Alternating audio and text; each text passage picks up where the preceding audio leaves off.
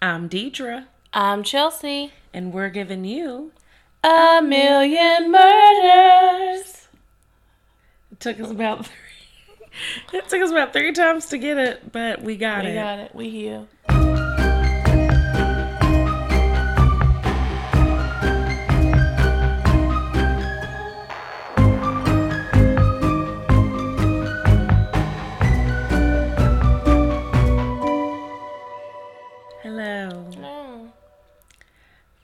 So it's two eleven in the morning. two eleven in the morning. It's two o'clock in the morning.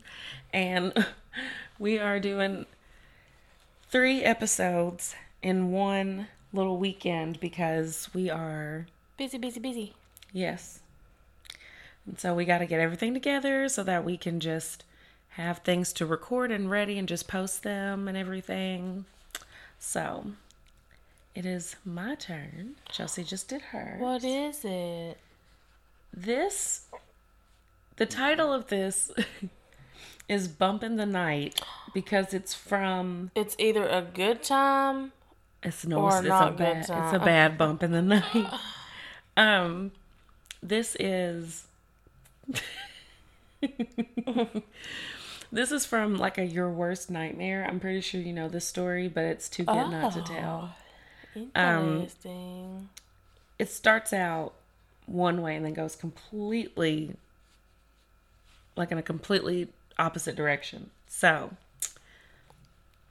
I'm just going to go ahead and start and we'll see where we land. Is this a case? Maybe it's a little bit of both. Is it solved? Yes. Well, that's, as long as it's solved, we're good. It is solved. Okay, so here's the story of the bump in the night, the bump which I just the stole night. The title from the episode of the T V show because I didn't know what else to call bump it. Bump and grind, bump and grind. What is this? I can't. Okay, here we go. We're off to see the wizard. I feel like you can hear my nails going up against my lip. Oh yeah, I'm sure. I was like, sorry about that. I'll edit that out. Okay, so this story starts in Pepperell, Massachusetts. Pepperell. Sm- Pepperell. It's a small town about thirty minutes outside of Boston. Um, in the fall of nineteen eighty-six, the Andrews family are dealing with the loss of their mother and wife after battling cancer. Aww. Yeah, it's really... It starts out as a bummer. Kind of ends in a bummer. Of course. Uh, yeah, I mean, it's a, you know... Million murders here. Just always a travesty. Travesty, tragedy. So, Annie and Jessica were really close with their mother, and it was especially hard because they were teenagers and still needed a mom to guide them. Oh, yeah. Yeah. So, two that girls. Sucks. So, you know, it's two teens and their dad, you know, and that's yeah. who's, you know, left in their family. So, Frank, their dad, was a bus driver. Also, to note, I feel like I've seen the dad be called by two different names. One in, like, news articles and one in the T V show. Hmm. So, I really don't know. But the T V show has people who were in this situation, like, yeah. in the area. So, I don't know. So, we're just going to call him Frank. So, bus driver was working a lot to try to provide for the girls. So, they spent a lot of time home alone. Once again, this is the eighties. Once you're eight years old, you were on your own. I know this story. I, yeah, I think we watched it together. Yeah. I think I made you watch it because I was like, girl. Because it was one of the... We were just talking about it the other day, wasn't we? Yesterday? So, yes, we were talking about it. Uh-huh. Mm-hmm. So, Chelsea, so this is when we both know. We know it's coming, but you guys don't. So. You don't know what's around the corner. Mm-mm. So, moving on, Annie is fifteen, and she started a little relationship with a guy named Danny LaPlante. Uh, he got her number from another one of their friends, but he went to a different high school. Well, how cute. Yeah, he was good-looking, athletic, captain of the football team, blonde. Oh, winner, winner, chicken dinner. That was so low. There is not men on this podcast. No, it's, it's just two me. women. Well-educated, uh, yeah, blonde, well-educated boy who also lived in the area. So, you know, it's like everything's great. Uh, Annie had never met Danny, so this is like a blind date oh, wow. kind of situation. Yeah, so Danny got Annie's number from a friend, and she had never met Danny before, but they were just talking on the phone, and everything was, you know, pretty chill, and they were just, you know. Chillaxing, relaxing. Yeah, it's the eighties. They're teens. Um, but, you know, she liked the way he described himself, and he seemed very caring, so she was really excited to meet him, and he asked her to hang out that weekend. Ooh. Yeah. So when he gets to the house to pick her up, she is surprised because he didn't look anything like how he described himself, and she felt like this person wasn't the same person she'd been talking to on the phone. No bueno. So instead of like the athletic jock type boy she was expecting, her blind date was a disheveled, greasy, dark-haired boy uh-uh. with no attractive features greasy. whatsoever. This greasy. is I didn't say that. this I is know. what somebody said.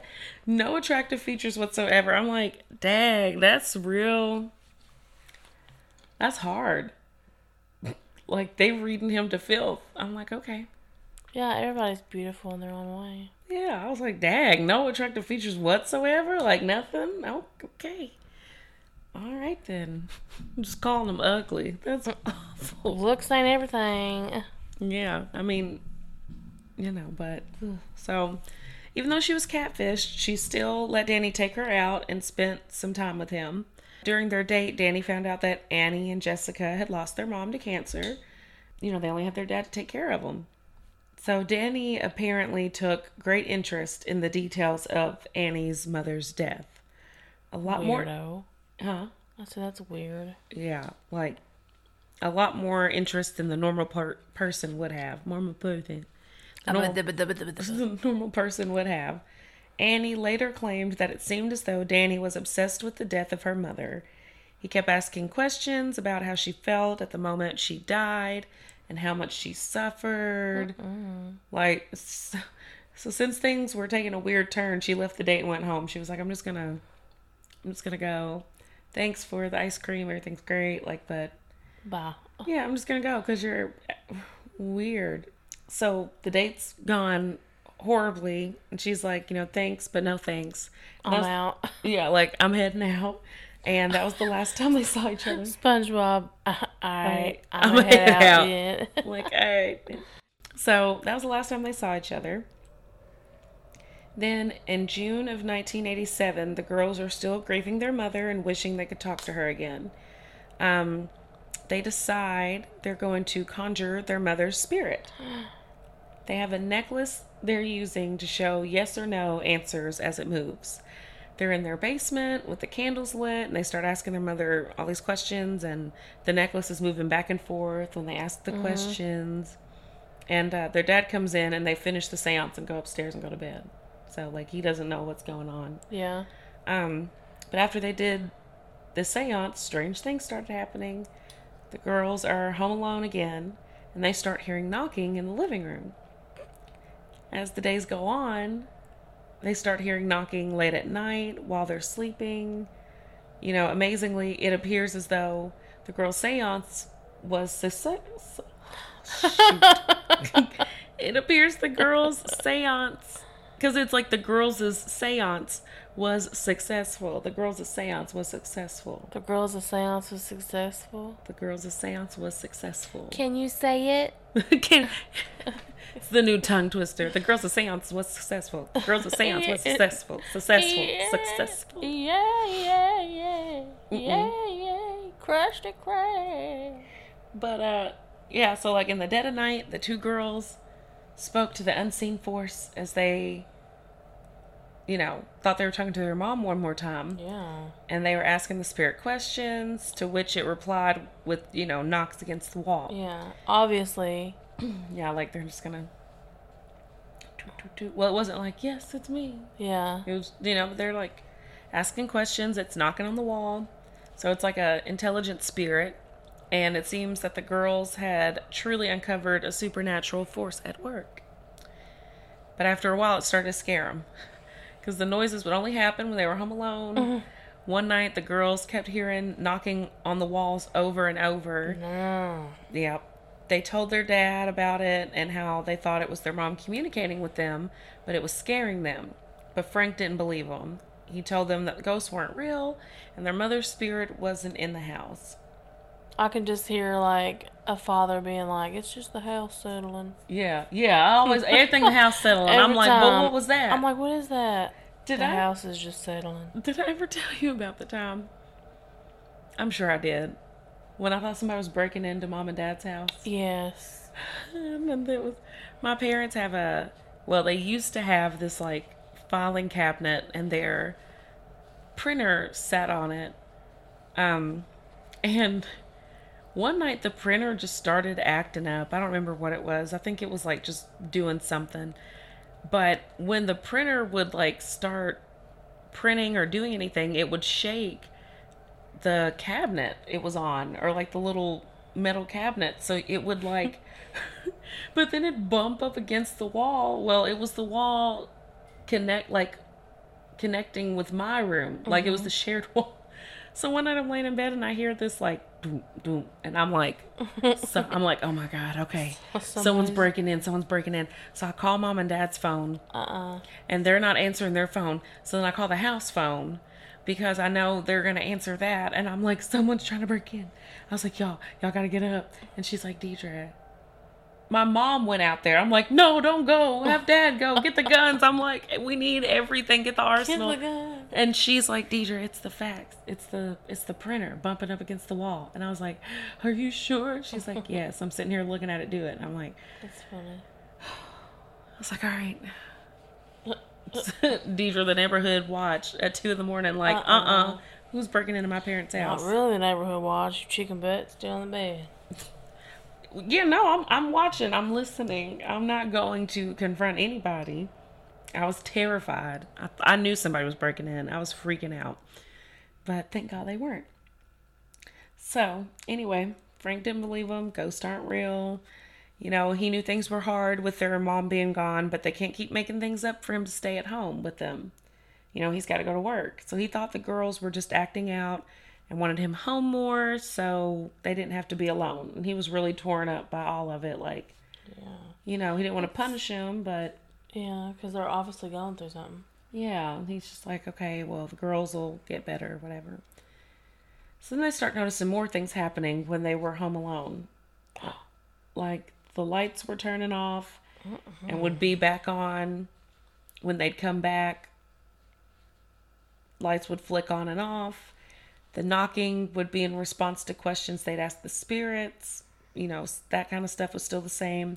The doorbell would ring, and when they got to the door, no one would be there. So at this point, they're thinking, if it's not our mom making all this noise, who's haunting our house? Yeah. It's like, okay, this doesn't seem like Mom. Who is it? Who who, who is it? Who is it? What is it? Oh, my God. That's a quote from my friend Nadia, everyone. Okay, so one day they hear some clanging in the basement and they decide to go check it out. At this point, they know it's not the spirit of their mother. Um, they hear some knocking while they're down there and then it goes away.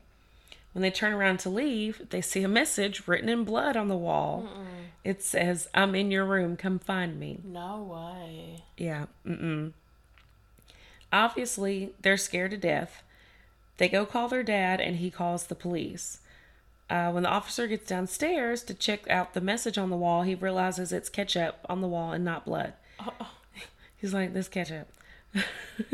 They come back up to the girls, you know, who are still crying and terrified, and tell them that no one's in their rooms or in the basement. The whole house is empty except for the girls.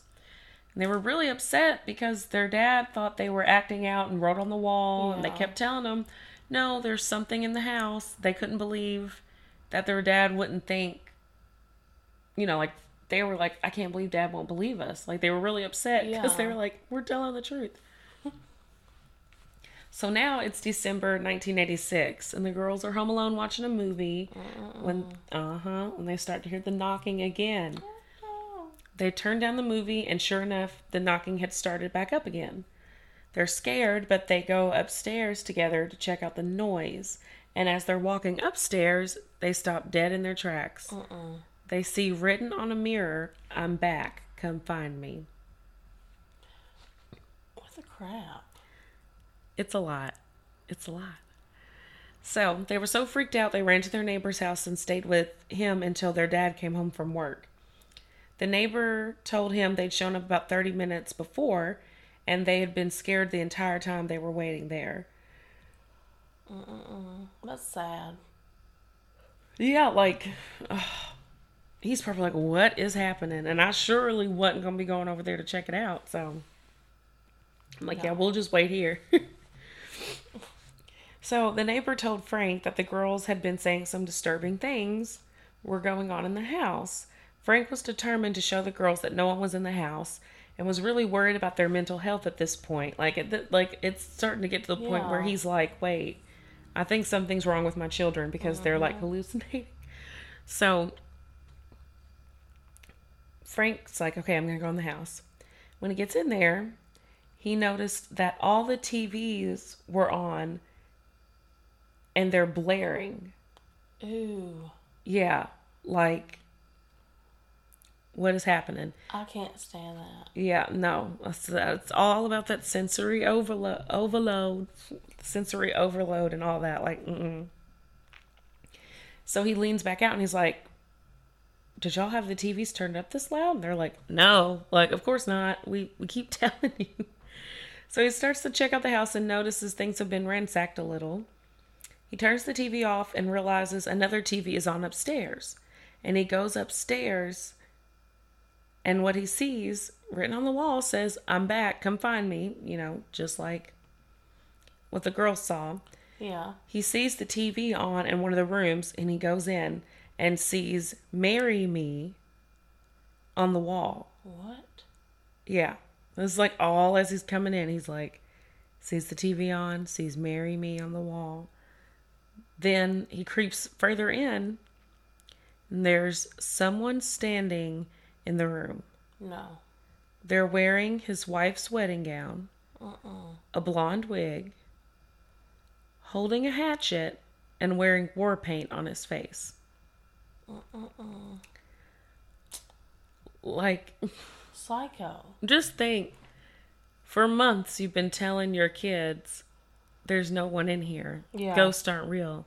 It's not your mother's spirit. And then, bam. There's just someone standing in your wife who's passed away's wedding, wedding dress, dress with a wig and a hatchet. Like, wearing paint on. Mm-mm. Like, I don't even. Like, in the episode, it looked just weird, but I can't imagine how terrifying that was in real life. Like, yeah, no. Mm-mm. So he ran out of the house as soon as possible, obviously. When the police get there, they search the house and ask if there's someone they can think of that would do this. You know, they all reply no, like no one's ever bothered them. They had never had issues with anybody. You know, no, have no clue. So the police are now searching the house for clues and to see if they can find the person who was in the house. One officer found a hidden crawl space behind a cupboard, which was built into the wall of Annie Andrews' bedroom. Hmm. When the officer opened the hatch, he discovered Danny LaPlante dead, curled up inside. So, old boy I'm from earlier. About me. I'm like, dead. Yeah, just, just oh. I knew what you meant, but then didn't even think about anybody else thinking I know, that's what dead. I was like. And then I was like, oh, okay, yes, yes, no, not dead. Yeah, so creepy Danny from the jump. Just chilling. Chilling in the house. So the officers removed... Disrespectful. Like, they went on one date. They went on one date, and the fact that he did all that is very disrespectful. Yeah, and very scary. Like, like what is wrong with him? Where is he at now? Well, you'll find out. Oh, I don't even remember. Good. Now you're gonna... Now I just the rest... remember, like... That he did part, all that and stuff. It's like the most memorable part. Yeah, because it's freaking it's psycho. So crazy, yeah. And he does other stuff too. But like, this is just the weirdest part of it. The officers removed Danny from the crawl space and placed him under arrest. Once he had been removed from the scene, officers conducted a thorough search of the Andrews residence.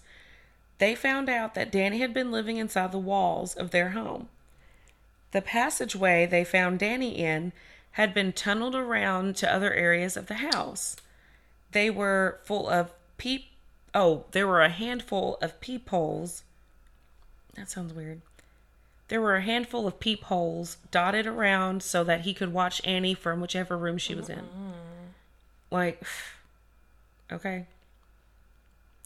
It became clear that Danny LaPlante had been pretending to be the ghost of Annie and Jessica's mother in order to torment them, which is low down. Very low. Like, oh, so now you know and you hear them, so then you're just going to pretend to be their mother who passed away. They think that Danny was planning on revealing himself to the girls dressed up as their dead mother, uh, whether to genuinely pass himself off as her spirit or terrify them. But they're not, you know, they don't know. Like, yeah. They don't really know what his intentions were going to be. Um, but it was most likely to just scare them. Uh, the fact that he was wielding a hatchet at the time also suggests that Annie and Jessica Andrews made a lucky escape that night. Um, who knows what would have happened if they found Danny instead of their dad. There was So, I mean, you just don't know. There was also a hole behind the dryer as well. The police said it looked like he'd been living there for months. Oh my gosh. Not four months, but just for months. Like, who knows when he decided to move in?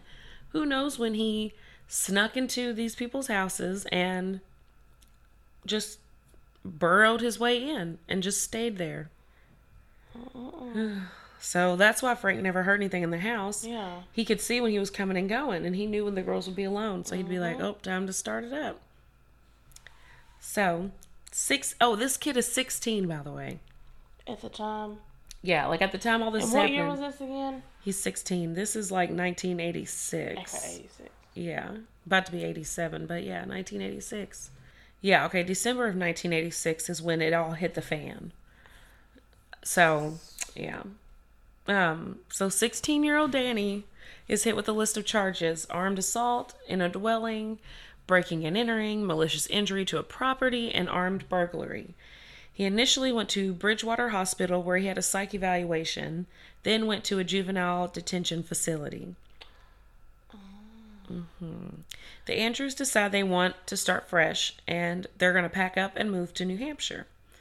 They try to forget about the nightmare they just had, you know, gone through, yeah. and just they're just going to move on.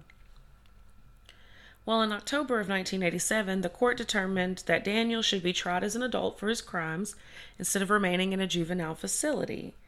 At that point, his mom was able to post bond, which was a ten thousand dollars bond. Um... Once he made bail, he went to live with his mom and stepfather. Releasing Danny turned out to be a terrible mistake. Within just a few weeks, he targets a family living in his neighborhood. Oh. Yeah. So here's the bad part. Here we go. A woman in town, Missus Priscilla Gustafson, who was pregnant at the time, and her two children, who were eight and five, were all murdered in their home. He killed her first.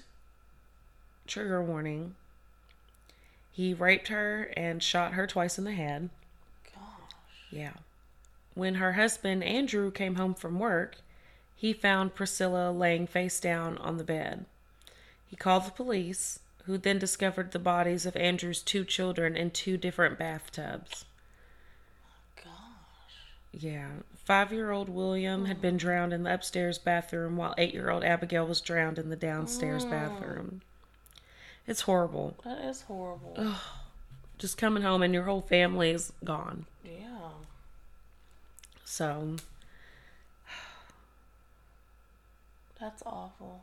Yeah. Like, this is a sixteen-year-old child.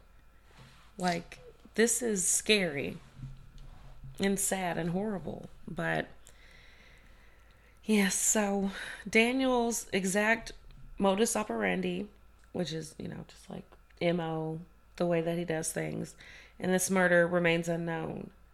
Given things took a turn for the worse, going from burglary to full-scale murder when he was in possession of a weapon suggests that he didn't have the confidence or physical strength to subdue his victims by hand. In addition, a handful of items which doubled as restraints were found in the Gustafson home. This prompts the theory that LaPlante forced his way into the residence and held his victims at gunpoint while he restrained them. He likely killed Priscilla Gustafson first to remove the biggest threat, then killed the children one by one. Oh, oh, oh. It's, it's so sad. It's awful. It's awful. So when the police saw the blood on the wall and the alcoholic drink on the table, they remembered this crime scene had some parallels to the crime scene at the Andrews home after Danny was hiding in the walls. Um... Daniel lived almost directly behind the Gustafson family. He lived a little less than a mile from them through the woods behind their house, but there were no other houses between them. So they were like neighbors, yeah. But like country neighbors where there's like a mile in between you and all that. Um, so when they get to Daniel's mother's home, they find that he is not there and he's on the run. The local police start a manhunt. That's what I don't understand. You want to murder somebody? Family, whatever, and then you're gonna run. What do you think? You're gonna get away with it? Oh yeah. Like some of these people, or they think, well, they'll know I did it, but I'm just gonna run away and they'll never find me. And it's like, which is the eighties, so I mean, it it could have easily happened. Yeah. In the eighties, you could disappear. Mm-hmm. Anytime before that, shoot. You could really disappear. Oh, yeah. Till, We've talked about the now, eighteen hundreds, how you could caught. just... What? I said, until now, you live in that luxury life until you get caught in the... Now. That when you're eighty-five people. Years old, just Golden State Killer. Just fifty years, just bebopping through his life. Yeah. Like, what?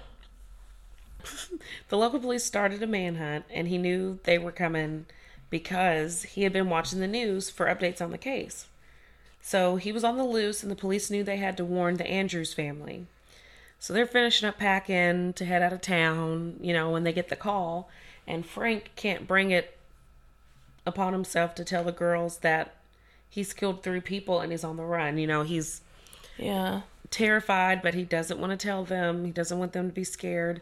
The city was put on lockdown, and they had officers that were off duty wanting to come in and help with the search. So everybody's like, let's find him. Yeah. Because he's out here ruining people's lives. Like, we're over it. A few towns over. Jesus.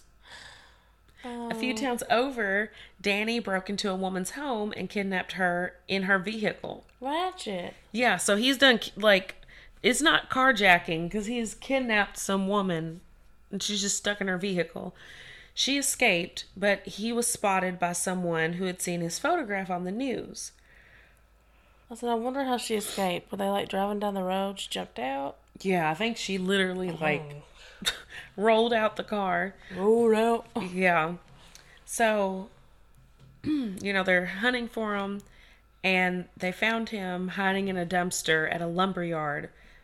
forty Right where he belongs. Yeah, just in trash. Tra- trash. Trash. Garbage. Okay. Uh, so they found him in that lumber yard forty-eight hours after the manhunt for him began. So he was gone for about two days. I mean, well, forty-eight hours is two days, but you know what I mean? Yeah. So uh, when he was arrested, he was laughing. When he was inspected, a hair belonging to Abigail Gustafson was discovered on his sock, cementing him...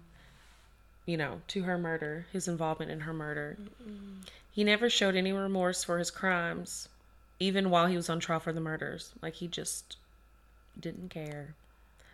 Um, so Daniel LaPlante was charged with the murders of the Gustafson family and sentenced to three life sentences in prison. He is incarcerated. Oh, yeah. Mm-hmm. He is incarcerated at the Norfolk, Norfolk, the Norfolk, Norfolk. You know, I don't know. Norfolk. The struggle is real. Mm. Norfolk, correction? Norfolk. He is incarcerated. I've just said this sentence five times. I don't know if it's Norfolk or Norfolk. I feel like some things are Norfolk. Correction Institute in Massachusetts. From nineteen eighty-eight to twenty fourteen, he tried over and over again to have his sentence reduced. bringing up different excuses as to why his sentence should be shortened. But in twenty seventeen, they denied his appeal for the final time. He will officially have to carry out his sentence without an early release. In two thousand seventeen, while Danny was appealing for early release, he said, "I do not have the words to fully express my profound sorrow, but I am truly sorry for the harm I have caused. From the very essence of who I am, from the depths of my soul, I am sorry." Baloney. Yeah. Baloney. Oscar Mayer. Fields. Baloney. So no one knows if it was a sincere apology or just a last resort effort to try and convince them to appeal his life sentencing. But either way, it didn't work. Um, Andrew Gustafson died in twenty fourteen. So this is the dad to the mother and the two, you know, daughters that yeah. were, well, not daughters, the two children. It was a boy and a girl. Um... He died in twenty fourteen, so he passed away Aww. Not knowing that Danny would never get out of jail again. Oh, sad. Yeah. But he did say this on his deathbed. He said, "Don't ever let him out. He should rot in prison." Aww. Yep. And that is the story of Danny LaPlante. It was good. Thank you. You're welcome. Yeah, I felt like whenever I watched Your Worst Nightmare, you know, you don't know that he's going to end up murdering people, and you don't know. You think it's a ghost story. Yeah. So I wanted to keep it that way because whenever it was, you know, when I was watching it, and it was like a ghost story at first, and then it's like, what? It's this kid from earlier, and like all this stuff, you know, I just thought that's insane, and I wanted to kind of keep everybody on that same path that I was on. So, yes, tis good, tis good. Thank you, boo. You're welcome. Well, let's see here. Uh, if you have any questions, comments, requests, you know, anything like that, you can email them to a million murders at gmail dot com.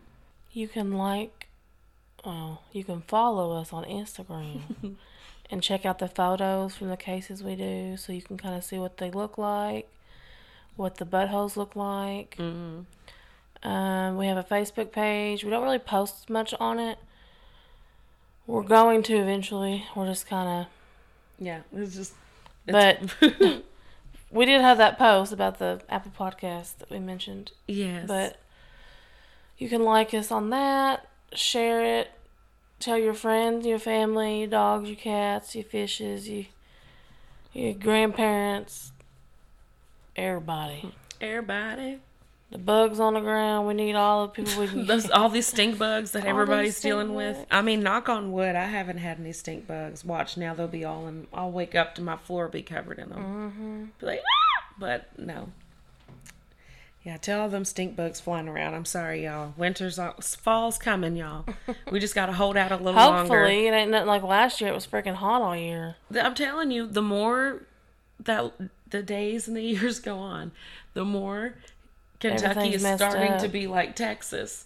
Like in Texas, I don't know how kids even wear long-sleeved Halloween stuff because I don't know. It'll be like it's crazy. It'll be like eighty-five degrees on Halloween.